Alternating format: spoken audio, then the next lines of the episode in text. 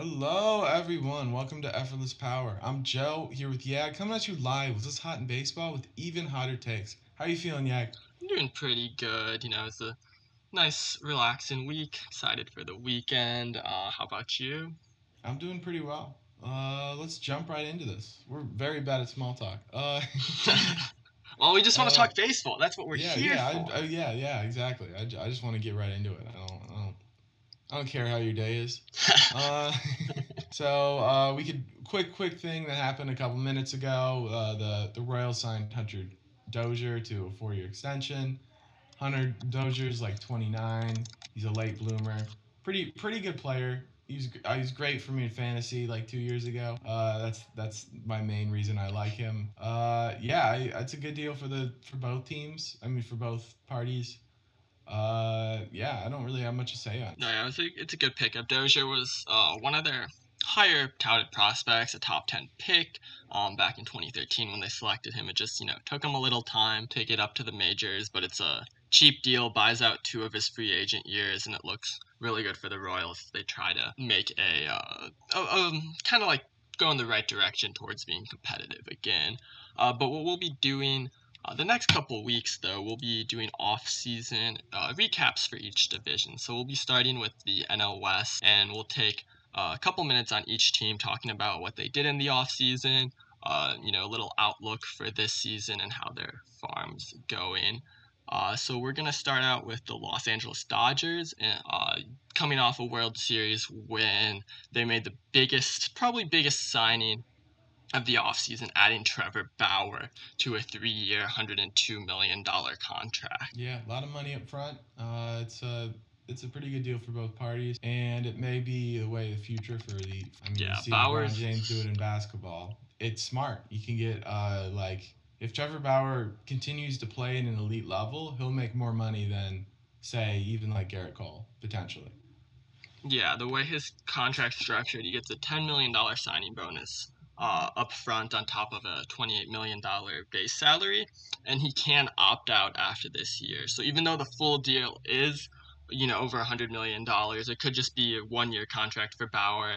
Uh, he can opt out after this season and the 2022 season. So it's basically three one-year deals put together. I I don't know if he's going to play it out, but it'll be interesting to see. And I do think you could be right. This could be a way teams um you know structure their contracts in the future as a way to save money. You know, you're sacrificing uh, control over him, but then you don't have to worry about paying overpaying in his uh, older years. So I do like it on that and with that aspect. And again, you know, when you're able to add a player as good as Trevor Bauer, you don't care about the luxury tax. The Dodgers have shown that they're willing to spend if it brings them wins. Yeah, yeah. Uh, the the Dodgers also made a couple more signings. They mainly mainly mainly re-signs. They re-signed Justin Turner. Uh, he he really likes it there. I don't think he had any plan to really leave. And Blake Tre- Treinen, Treinen, whatever. Uh, he's a relief pitcher. He's had some great years and some not gr- gr- so great years, but he's a he's a solid reliever. They added uh, Tommy Canehill, or whatever his name is, to and um, Corey Knebel, which are both short-term relief pitchers. It could work out. I don't know. Uh, Yeah, I- the Dodgers. I it's do really doubt like the Dodgers the, at this point. I do really like the Knebel signing. Um, back when he was on the Brewers, he had a lot of talent before getting hurt. And to put into perspective, he was so good that even with Josh Hader on the team, the Brewers still used Knebel as the uh, pen ace. You know, he was their go-to high leverage guy. So even you know that's what you can look forward to as a Dodger fan. That when he was healthy, you know, not too long ago, this was maybe two seasons ago, he was the preferred pitcher to Josh Hader. So that's you know if the Dodgers needed any more help, you know, they could potentially have a really good new pen arm and an already strong uh, relief corps. Their team as a whole, they have a lot of a lot of good options everywhere. They they they they can pretty much have a player get hurt at every position, and they'll have a guy that that will take their place and play just as well. They're nuts. Uh, they have the amount of depth they've had. They they can make. They have. You're, you're gonna see generally the same players on the field for 2021. I I don't. Yeah, there's not there's not many changes. Uh, I guess Trevor Bauer on the the hill. Uh, and you probably see more Gavin Lux. Uh, talk about you, want to talk about the prospects for them? Well, I was also gonna say they do. We got to remember they get David Price back because we forget Oh, that you know with Price opting out last season, that's another really strong arm that they're technically adding for the offseason just because he decided not to uh, play in the shortened 2020 season. So they will get David Price, and that their rotation's really strong. I mean, not only do you have you know Walker Buehler and Clayton Kershaw at the top, but you know you're adding Trevor Bauer in. You get David Price back. You have Julio Urias, Dustin May uh, Tony Gonsolin all on staff as well. So they are just filled with uh, options for the rotation. And then in their bullpen, you know, they have some strong arms that have had experience in the past working out of the rotation with Caleb Ferguson, uh, Bruce Graterol. So they do have so many options on the pitching side that, yeah, like you said, they can withstand a lot of injuries. Crazy depth. It's really impressive what the Dodgers have been able to put together. Yeah, Go- let's do it. take a look at the Padres. It's likely going to be the uh, biggest competition for the Dodgers this year. The Padres, you know, they had a really, really uh, headline filled offseason. You know, the Blake Snell trade, Darvish trade. They pick up Joe Musgrove. They sign him uh, out of Korea. Uh, you know, they bring in a few pen arms as well. And, you know, the Padres are really going all in saying this is, this is our year. They want they want to be the ones that end the Dodgers uh, string of NL West titles. I don't know if you remember this, but this I just got flashed. It was like five or six years ago. Everyone was saying how the Padres won the offseason. Oh man, they made all these good deals that they're going to be really good going into next year, and every single deal they made turned into disaster. But let let's let's just look back at those deals. They added what was it? Matt Kemp, Justin Upton, and Craig Kimbrel, right? Yeah, that was it. So is that is that you Darvish, Blake Snell, Joe Musgrove, Ha-Seong Kim? Do did the Padres at that time? Did they also have Fernando Tatis, uh, Manny Machado?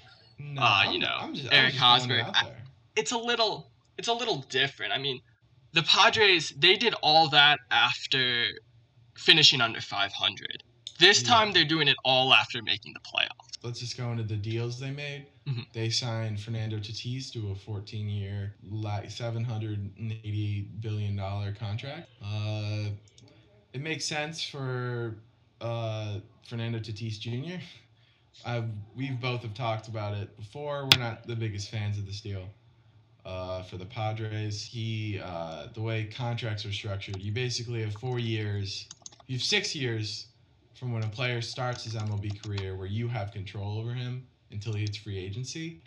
The Padres still have four years left with Tatis before they, they have to really make any decision on him leaving or not. And they just decided that they're, they're not to make that decision. They, they made that decision. And I don't know how I, it's just, it's just, it doesn't, it seems unnecessary. I, I at least wait like two year years, see how the team's doing then, and then, and then sign the crazy extension.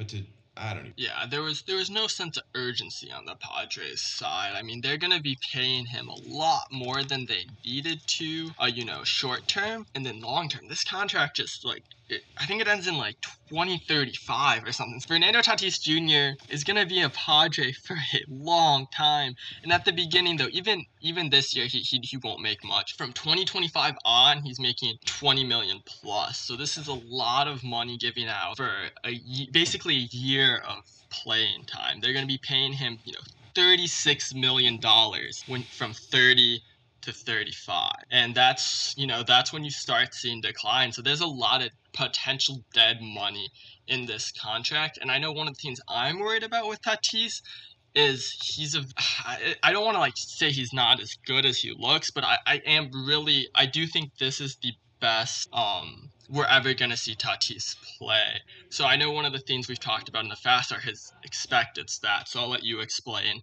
those a little because that's you know one of the more worrying sides of him. Uh, so X stats are, are pretty interesting. Basically, what they do is they take your your bat your um, launch angle and your exit velocity, and based off those two stats alone, they could, they come up with a bunch of numbers of what your stats should be. So if you have a high launch angle versus a low launch angle versus you smack the ball versus you hit it lightly, they'll factor all that in and come up with a batting average for you. Now, usually speedsters will outdo their X stats, because that like for example if they assume that everyone runs at the same speed so Tatis obviously does not so he will beat his X stats but uh, it's it gets complicated because he absolutely crushes his X stats his his batting average is always significantly higher and there's a there's a there's and not only that if you look at his BABIP it's also he he overperforms that too so there's a lot of regression that could potentially happen I don't I don't think it's enough to really be scared, but it's it's just there. Yeah, and the another issue too with Tatis is he's very his style of play is very injury prone, and when you're uh, you know you can't predict injuries. Anyone could get hurt, but it's the things he does that you know are high predictors of future injury issues. So it's not a knock on him because he does hustle a lot. You know, he's a really athletic player.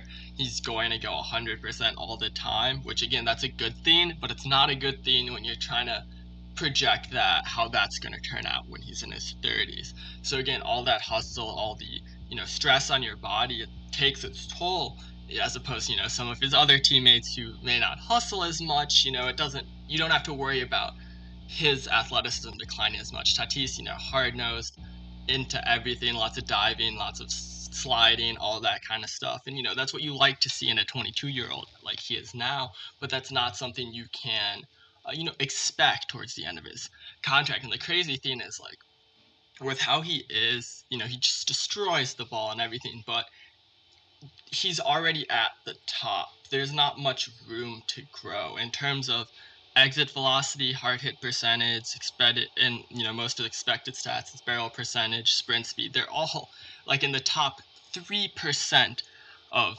MLB players. So you already see that there's not much more he can improve on. Tatis right now is probably as good as he's ever gonna be, and his speed, his athleticism, you know, the strength he has, that isn't gonna be there forever. That doesn't stay. That's something that ages poorly, and that's why with Tatis, I'm worried. You know, we see elite performance for 140 games, and then they're like, okay, we're just gonna give him 14 years. Doesn't matter that it's that short of a time. And yeah, he's been amazing in his 140 games, but is is that enough to justify 14 years of commitment to one player? I, I don't think it is. Yeah, and Athena's with the Padres too. Like they they have a ton of talent in their farm system. So usually, uh, you know, most teams don't have a top ten shortstop prospect in their organization. But guess what? The Padres do. And there's no room in their infield. So the, the guy is CJ Abrams. Uh, he was their first round pick in 2019. Really fast, you know, ton of offensive skills, really good fielder. Something that Tatis isn't necessarily. Tatis is an okay shortstop. But, you know, with Machado at third, Hosmer at first, you know, you just sign Ha-Seong Kim to play second. There's no room to move Tatis off a short. Machado's going to be there most of the time with Tatis, and they're really betting on him playing short. So, you know, with Abrams, they have someone they could have replaced Tatis with. Instead, they're, you know, they're going to try to move him to the outfield, but there was, again, no need Tatis isn't going anywhere. They have other options, but they're really committed to this kid. And at least from a fan's perspective, if you're a Padres fan, this is good because it shows how how committed the Padres are to winning, something the Padres usually aren't committed to. There hasn't been too much success in the Padres franchise. You know, other than Tony Gwynn, they haven't really had many, you know, uh, noticeable, marketable stars. So I can see it from that perspective, from a baseball perspective, I still wish they still wish they waited a little. Uh, other signings, they did some minor stuff. Uh, they signed Kobe. I can't say his first name, but Kela. He played in the Pirates and the Tex- Texas Rangers. He's he's pretty good. He's got a lot of upside, and same with Mark Milan. They just signed a couple, like uh, high high upside relievers, uh, and they re-signed Profar, but that's about it in terms of signing, where they really made their damage was in their trades. We talked about earlier how they traded for Yu Darvish, which makes me very sad as a Cubs fan. Yeah, it makes it makes a great deal of sense for them. They didn't give up much prospects. What they really give up is they have to eat the rest of that contract. Uh, and then they, they also got Mike Clev, that was over the regular season. who I know you don't really like because he's so injury prone, but I'm I'm I'm I still I still have hope for the guy if he just can somehow manage to stay healthy because most of his injuries aren't like elbow or stuff. It's like weird kind of freak accidents. Like he's had a foot a foot injury that ruined a lot of his career. It's like it's a bunch of little it's like like it's not there's no injury. It's not like he's gotten like five Tommy John surgeries. So so yeah, and then finally they they traded for Blake Snell to the dismay of uh, Rays fans everywhere. Uh, I hate that deal for the Rays. Still, I, I really don't like it. They they should be winning now. I, Mhm. it's only like eleven million dollars, and Blake Yeah. Snell is worth way more than that. They also traded for Greg Allen. That's a big deal. Didn't they end up? I feel like they had they they, they got rid of him though. I don't know. I, I just read something that they, they, they, they have him again.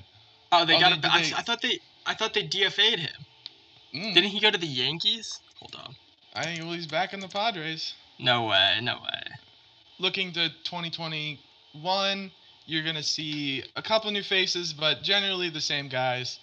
Uh, the the second baseman is gonna be a new thing. Kim, get get used to him. He's he's got a lot of upside.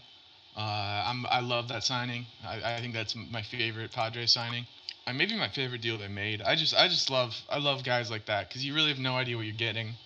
He could be an absolute monster, and I'm excited to watch him play. Yeah. Uh, you want to talk about the prospects? I know yeah, you- I mean the have- the you have a- Padres whole farm system is absolutely loaded, and they have, in my opinion, the most valuable player in all of baseball, in Mackenzie Gore. So uh, Gore is a lefty. Uh, they he's six four, really big, skinny guy. They took him in the first round of the 2017 draft, committed their highest ever franchise uh, draft bonus to him. He got almost seven million dollars to skip out on college. Um, but this kid is just loaded with talent. He's young, but he's already ready to pitch in the big leagues. He turned 22 just a few days ago. He has four quality big league pitches. He has a really hard upper 90s fastball, really good slider, changeup, and his curveball gets lots of swing and misses. Uh, he was just really good in 2019, even pitching at two really uh, hitter friendly levels in uh, advanced A and double A. He finished with a 169 ERA and 080. And just of any pitcher in the minors who threw at least 100 innings, his ERA and whip were the lowest. So this is everyone, even those guys, even those 25 year olds in rookie ball playing against, you know, guys that they faced in high, that would, they would have faced in high school. He still had the lowest ERA and whip. And this is a guy pitching higher competition two years ago. So this isn't the 21 year old Gore. This is the 20 year old Gore doing it. There's just unlimited upside for this kid. He's super athletic, really nice wind up, and just if you haven't seen him pitch, watch him. Like if you're a Padres fan, you should be as excited for Mackenzie Gore as I am. This is the one guy that they would not budge on in any trade talks. And the Padres have moved so many talented prospects. We'll talk more about Luis Patino when we cover the Rays, but he is huge, high upside young kid. He's probably going to be top 20 prospect, uh, you know, in all of baseball, but they will refuse to give up Gore, a non-starter. He's got a ton of upside. If you could have any player in your organization Oh yeah, yeah, Anderson Espinoza. So that's another guy I really like. He hasn't thrown a pitch since 2016, but this kid, he's still just 20. Back then, he was throwing 98 as a 19 year old. He was a highly touted prospect for the Red Sox, top 50. He was in the Drew Pomeranz trade back in 2016. There's a little drama behind this uh, with AJ Preller for like uh, not disclosing medical history of Pomeranz. It's kind of ironic how Pomeranz ended up not having injury issues, Espinoza has gone through Tommy John surgery twice.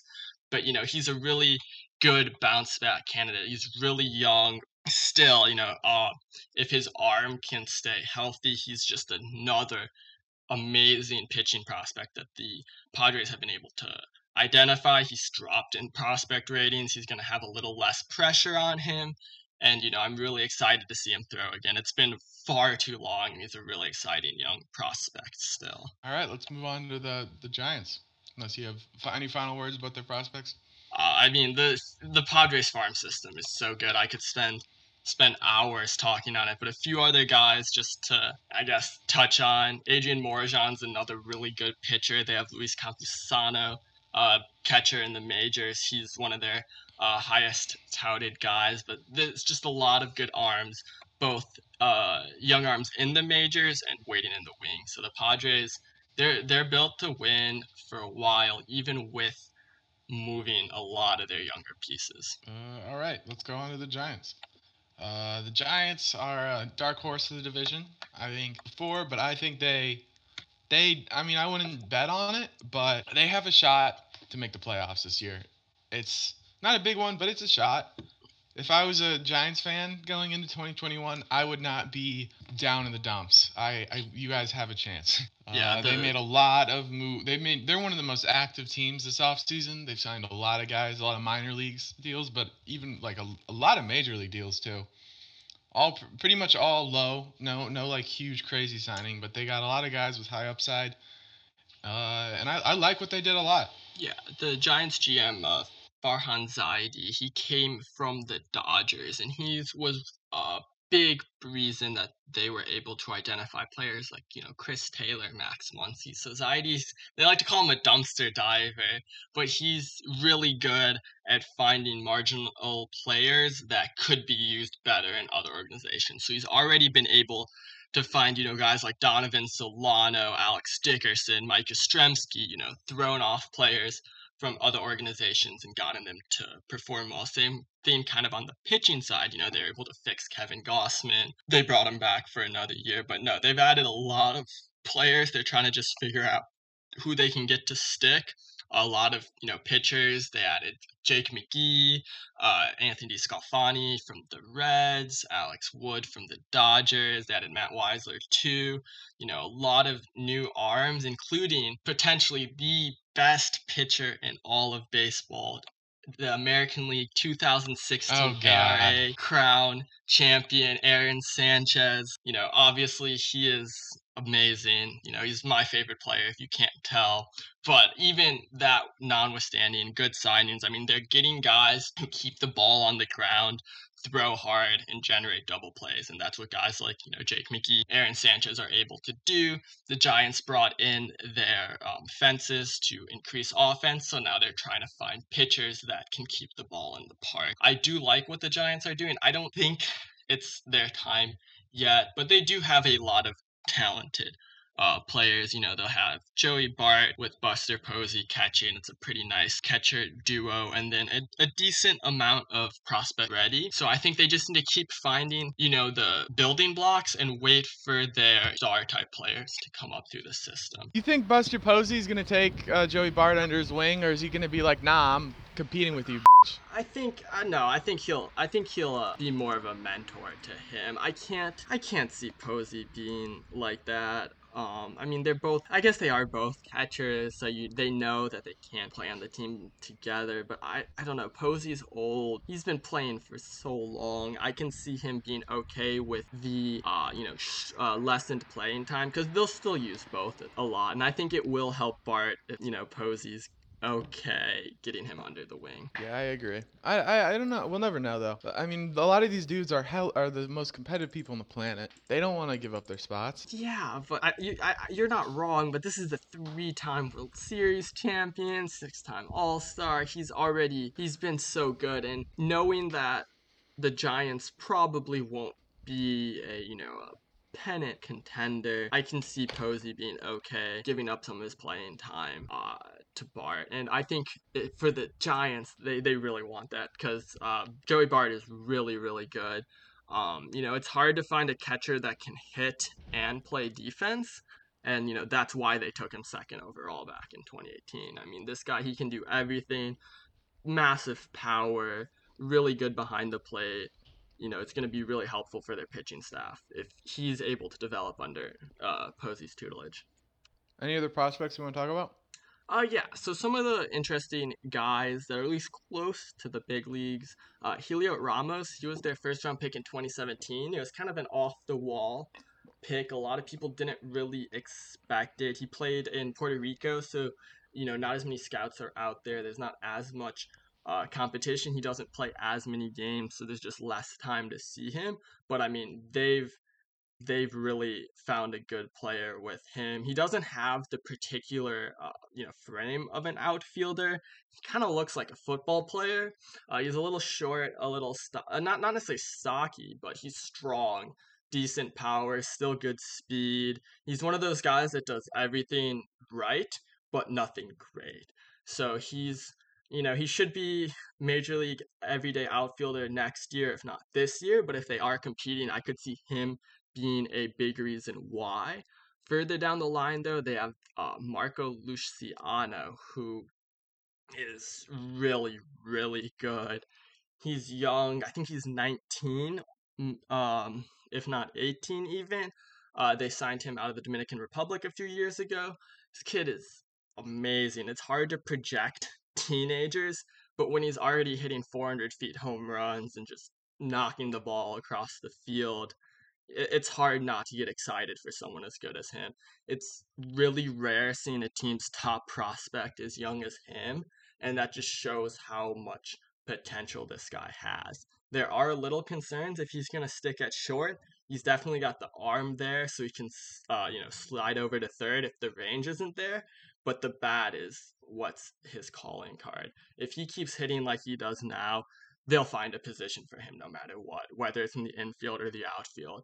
This kid's going to hit a lot of home runs. And for a team that saw Brandon Crawford as their starting shortstop for a while, they'll be you'll be excited when you see Marco Luciano out there instead.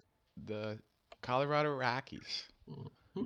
Uh, they, uh, I think the elephant in the room is the fact that when talking about free agent signings, the fact that they haven't signed anyone since Daniel Murphy in 2018, which is great. They haven't signed. I mean, they've signed minor league deals. They haven't signed a major league deal. The the the one big news coming out of the the Rockies organization is that Ian Desmond has opted out of the 2021 season, which is an absolute blessing if you're if you're a Rockies fan right now. That it could not be better. They free up like it's like free up like 17 million dollars which will be huge in trading Story. I think that's the, the biggest reason. So they could potentially get more prospects using that money. Yeah, I mean, there's really not that much to, to say about them. They didn't do anything. I didn't like the Arenado trade. I oh, feel yeah, like the Arenado trade. they could have gotten so much more. I mean, the, I'm not a big fan of the prospects. I guess a lot of people kind of like Mateo Gil. He came from the Cardinals. He's a middle infielder. The the big piece it looked like they got back was Austin Gomber, who's you know a young starting controllable starting pitcher. I'm a big fan of his. You know, he should be a good major leaguer, but he has fly ball tendency. It doesn't really make sense why the Rockies would want someone that gives up a lot of fly balls. I mean, that's what kills you in Colorado. You know, it's really easy to hit a home run there. So if you got a guy who, you know, lives off of fly balls, which works perfectly in St. Louis, but not when you're in Colorado. So it just it's puzzling to me that they trade their big star. They don't really get much in terms of prospects, but what they do get is something that doesn't fit their system. Kind of like when they signed Ian Desmond, a ground ball hitter Yeah. at Coors Field. So I I don't want to Exactly, yeah. yeah, I don't want to like go off on the Rockies, but I don't like the direction they're going. I know you really think they're going to trade Trevor Story, but the Rockies don't really do anything. I mean, their owner kind of just likes to complain. I feel like that's most of what happens in the off season. He's like, He you know, he says his piece and then, you know, they don't really make any moves. Uh, I wouldn't be surprised if Trevor Story ends the year as a Rocky. I think they should trade him. They should have traded him already. Now he's a rental. He's a really good shortstop, and they're not gonna get what he's worth. Um, but you know the Rockies, it's it's tough. Uh, The the big league team is not that great. The farm system doesn't have much. I mean, they got Brendan Rodgers. He's really good. But again, Trevor Story's playing short right now. They'll probably move him to second. Uh, he's definitely good enough to play short, but they got him, they got Zach Veen, and that's pretty much it. There's not much hope for the Rockies, you know, past their top guys. Uh, there's, I know one of the pitchers we've seen pitched, Ryan Castellani. He's basically a Max Scherzer clone, and that's kind of what the Rockies are going for. They got this guy just because he throws exactly like Max Scherzer. He looks exactly like Max Scherzer. It's just he doesn't pitch as good as Max Scherzer. So the Rockies, you know, they're I just I don't see I don't see much getting better for the Rockies. You know, I hope for them they can. It's just it's hard to build a pitching staff at Coors Field. And you know they have Germán Márquez, who I really want the Blue Jays to get because I think he could amazing anywhere else. You know, same with guys like Jon Gray, Kyle Freeland, but they just they keep they keep them and they haven't really gone a direction. They're kind of stuck in roster purgatory. And when you have the Dodgers and Padres in your division, you should just think, hmm, maybe we can't keep up with those teams. I think it's just too logical. I, th- I think I don't even know who. Maybe the shareholders. Someone's gonna get involved and tell these get these these Rockies, uh, uh, like upper management, that they need to trade these players. They need to just scrap it all because uh, they have like three years left with Germán Márquez. I think they have one or two years with Joe, uh, Jon Gray, Mm. Uh, like four years with with Kyle Freeland. And honestly, I don't see them in four years being competitive. So I think they should just trade all of them, and they could get some pretty good prospects from it. And who knows, potentially uh, do something. Just just do something. yeah, do yeah, it's- something. It's the hardest thing in baseball is when you're kind of stuck in that middle ground where you can do both things and you wait too long to make a decision and then you're kind of just stuck. Um, but there there are some things to be looking forward to if you're a Rockies fan. Uh, I, I'm a big Garrett Hampson fan. He's got a lot of speed, good contact tool. But again, he won't hit too many home runs. He's still one of those more ground ball type guys that you don't really get as much advantage of Coors Field with them. And uh, but you know the Rockies have a tough tough year ahead of him. I hope I hope they trade Story. I hope they get something good for him because they do have good pieces. Like there are there is a lot of talent on the Rockies. It's just it's not enough for them to. Come. exactly. I think that's a great way of putting it. There's no yeah the, the depth. That's again their depth's kind kind of broken. They have it's not even like a stars and scrubs type thing anymore. It's like you know you got half a big league roster of above average players and then half well below. Yeah, it's a great way of putting it. There's some players that they, they put on the field that have no business. But all right, let's. I think that's about it on the the rack. Ready to go on the the final team, the Diamondback. Let's Yeah, see if let's- any final statement. No, no, let's, Uh, let's go to the Diamondbacks. Yeah, as, as a Rockies fan going into 2021, I would not be optimistic, and I would not be optimistic about the future. Now, the Diamondbacks have also kind of been in this weird purgatory, but their purgatory makes more sense. They for for a couple years they were always they would always like seem like they had no chance and then all of a sudden they hit a winning streak and all of a sudden they're like in the run for the playoff and that happened a couple years they always didn't make it or they did make it or got it out immediately and wait no they never made it never mind uh Uh, Diamondbacks, no, but yeah, this offseason they didn't do much. They just signed a couple of relievers. Uh, I like their their contracts. I, I like what their GM's doing. Uh, he seems to be he seems he seems to be competent. Uh, yeah, he signed Tyler Clippard, Joakim Soria, and Chris Devenski, who are all like relievers with decent to up to upper uh, upside. I, I could see him potentially flipping them around the midseason as rentals, get something for him. One more deal they got was they got uh, Asdrubal Cabrera. It's not really that big of a deal. But you'll see him. He's a utility infielder.